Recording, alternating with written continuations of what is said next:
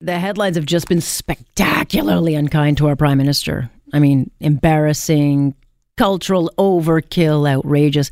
And that's just from the India Um, media. You know, this eight day trip was supposed to be about mending relations with India, you know, improving trade.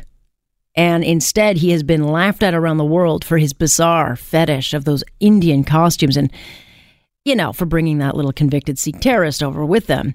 So, you know, it's not going well.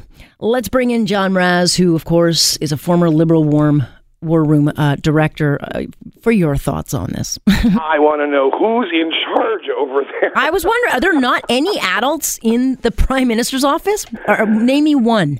Uh, you know, I, I'm not, I'm not going to go after any names. Maybe they're all just maybe they're all off on their own tourist adventures around the subcontinent. I don't know, but but he kept on doubling down. I thought that was really interesting. Bad press at home. No way he didn't know about it. Worse press. Sikh terrorist.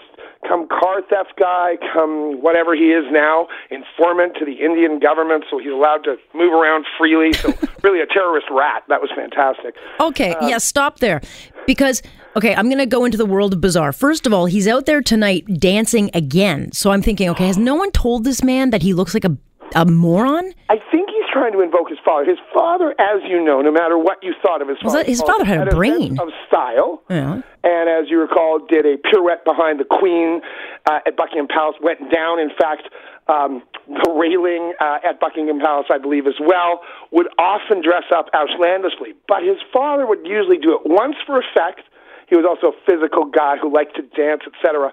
And his father was really smart. Yeah, uh, yeah, it did not get passed down. He got his mother's brain, not his father's brain. But this guy clearly likes to dance, and God love him for it. Good for him.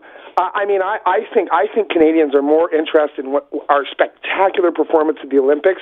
Justin Trudeau should be thrilled that that's what everybody I know is talking about today. The flag bearing ceremony tomorrow, great Canadian performances. Those are performances, and I don't want that out of my prime minister. No. So here's the thing that's most puzzling to me. They marched out one of their top civil servants uh, to to explain how this uh, this this convicted you know Sikh extremists got part of this delegation, etc. And they're now trying to spin it that it was actually the Indian government oh, Hold that on, they're not planted this. spinning it. In fact, it was good foreign journalists, British people, who immediately reported on this.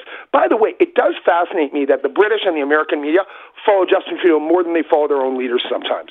That he's getting this kind of attention, and we're, we're really, I mean, India is the fourth largest economy in the world. We're nowhere close to that. We're a gas station to the fourth largest economy in the world, and a variety of others. But the whole world does watch Justin Trudeau. Now, the story is very simple. The RCMP did not vet that list. I said that uh, somewhere else actually yesterday, and, uh, and and I proved to be right. The Brits immediately discovered that this guy is a former Sikh extremist terrorist who admitted he actually was the trigger man on the uh, attempted assassination on Vancouver Island some years ago. Then, of course, he got into fraud. I noticed his hair is all shaved off not the sign of a Sikh, an observant Sikh. He no longer wears a turban, and he wanders around India freely, and they did the vet, which means he did a deal. And that does not mean he should have been at that event. That does not mean the member of parliament who is taking it on the chin for Justin and his people who should have vetted it, mm-hmm. Yeah. right, should have vetted that as well. Well, look, Johnny's not a stranger. The party knows who this guy is, and they seem to not care about his past. I mean, he's a I will fundraiser. say, I will say the Yeah. prime minister himself, or even top ministers, would never see a guest list prior to going into an event like that. no, but they did is- see him around at events. Yes, I don't think that Justin, and I, I am defending him here. I don't think that Justin would be able to, to identify that guy above the other ten thousand people he met in the last two years. Right? Often we've had politicians, even those some of those we like, all of a sudden standing next to somebody who unfortunately turns out to be a Nazi or a terrorist or whatever. They they will sneak their way in, but getting into a diplomatic event is another thing. Yeah, in another country, in a country that you're trying to help tear apart. I mean, But as I said, he's doubling down. It's so interesting. You tell me he's gone dancing again. Well, Oh, I yeah. suppose he'd be in bed by now, but did last night. I think that's interesting. That is defiance. well, that or it's just sheer stupidity. his own rug. Because even the media pool or the cabal in Ottawa, who generally give him cover, they can't even cover for him anymore. Now, I watched the news last night because my Thursday nights aren't that exciting, and there was panel after panel Yeah. Wondering whether he can come back. I reject the premise. Come back from what? I don't think Canadians are paying any attention to this. oh, I do. I, I disagree with you there. I hope they're watching our tremendous athletes in Korea. I hope they're keeping a wary eye on the United States, the economy down there, and some of the bigger issues.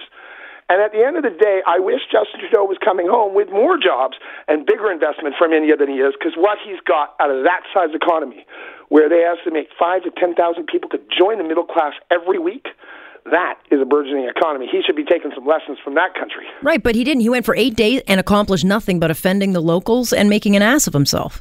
Frankly, I mean, look, I, it's very entertaining. It, well, it is, but it's it's like it's painful. It's I mean, it just put him out of his misery. It's just painful to watch. He's like a giant child. Well, it, it, it's it's sort of like bookends, though. We had a, we had a prime minister before this who admittedly was pretty charm free. That's fine. Don't need you to entertain me. Need you, to, need you to run my country. And he, yeah, but but look, at the end of the day, Canada's not in bad shape. This has been a disaster. Let's see if Justin recognizes this for what it was, cautionary tale, and adjusts himself. Let's hope. Well, okay, but he didn't adjust himself after Aga Khan. He didn't adjust himself after uh, Joshua Why, Boyle. You think, he, you think he went back to the island this past Christmas? Because I don't. No, no, he did not. He went on a three-week vacation to, I think, uh, Alberta, somewhere in the mountains. But then he went on this eight-day excursion. Look, I, I, he, he said himself he, he looks at the job as a ceremonial job, and there's no question. There's no question. He lets Chrystia Freeland do all the. Well, she she likely didn't see any light there because she was doing all the hard work behind the scenes. Well, Chrystia, I will I will give Chrystia uh, uh, credit where credit is due. Has been extraordinary. I think, as one of his best performers on the file with the United States and around the world. And she's a former foreign correspondent from The Economist who worked in Ukraine in the dark days there. Right, so let her be the prime minister, and he can step back and just shake hands. Well, maybe that's maybe that's her record, maybe that's her ambition. Who knows? We we we shall see. We shall see. Nonetheless, those outfits were they should go up for auction and they should go to a charity. Yeah, right. Well, okay. So serious question then. Who in the prime minister's office is going to explain to this? I mean, it's real nice to throw your your minister under the bus. I mean, that takes real leadership. But again, well, one of the things that I have noted in 20 years of politics and journalism is that people don't keep their eye on something like this for very long. There will be the closing ceremonies in Korea. We did do extraordinarily well. I hope Canadians are watching that. And come Monday, there will be something new to talk about. I'm not sure that this will resonate or be remembered in the minds of voters in, in a year from now when the election's on. No, we're still going to worry about whether they have jobs, even if they think that his sartorial splendor and his dancing moves on the subcontinent were something to be embarrassed by. Yeah, look, uh, on Monday we're going to start talking about the budget, the uh, gender, uh, the gender progressive um, budget that they plan to roll out. Oh, that's going to be a burn burner.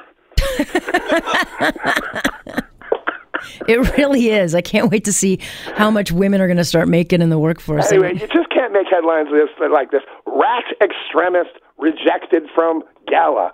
I mean, that's that's fun, right? And of course, I think the Indians are wary, maybe not of Justin's alleged attachment to extremism, but of his seeming incompetence at knowing whom he's surrounded by and why these issues matter so very much to a country that is still riven by secular strife, where you have people blowing each other up, you got you got a real problem between two major faiths there, and then you still do have Khalistani secessionists who want to further break India up. Like I said the other day on your show, since 47, India has rejected any notion of any further separation of state.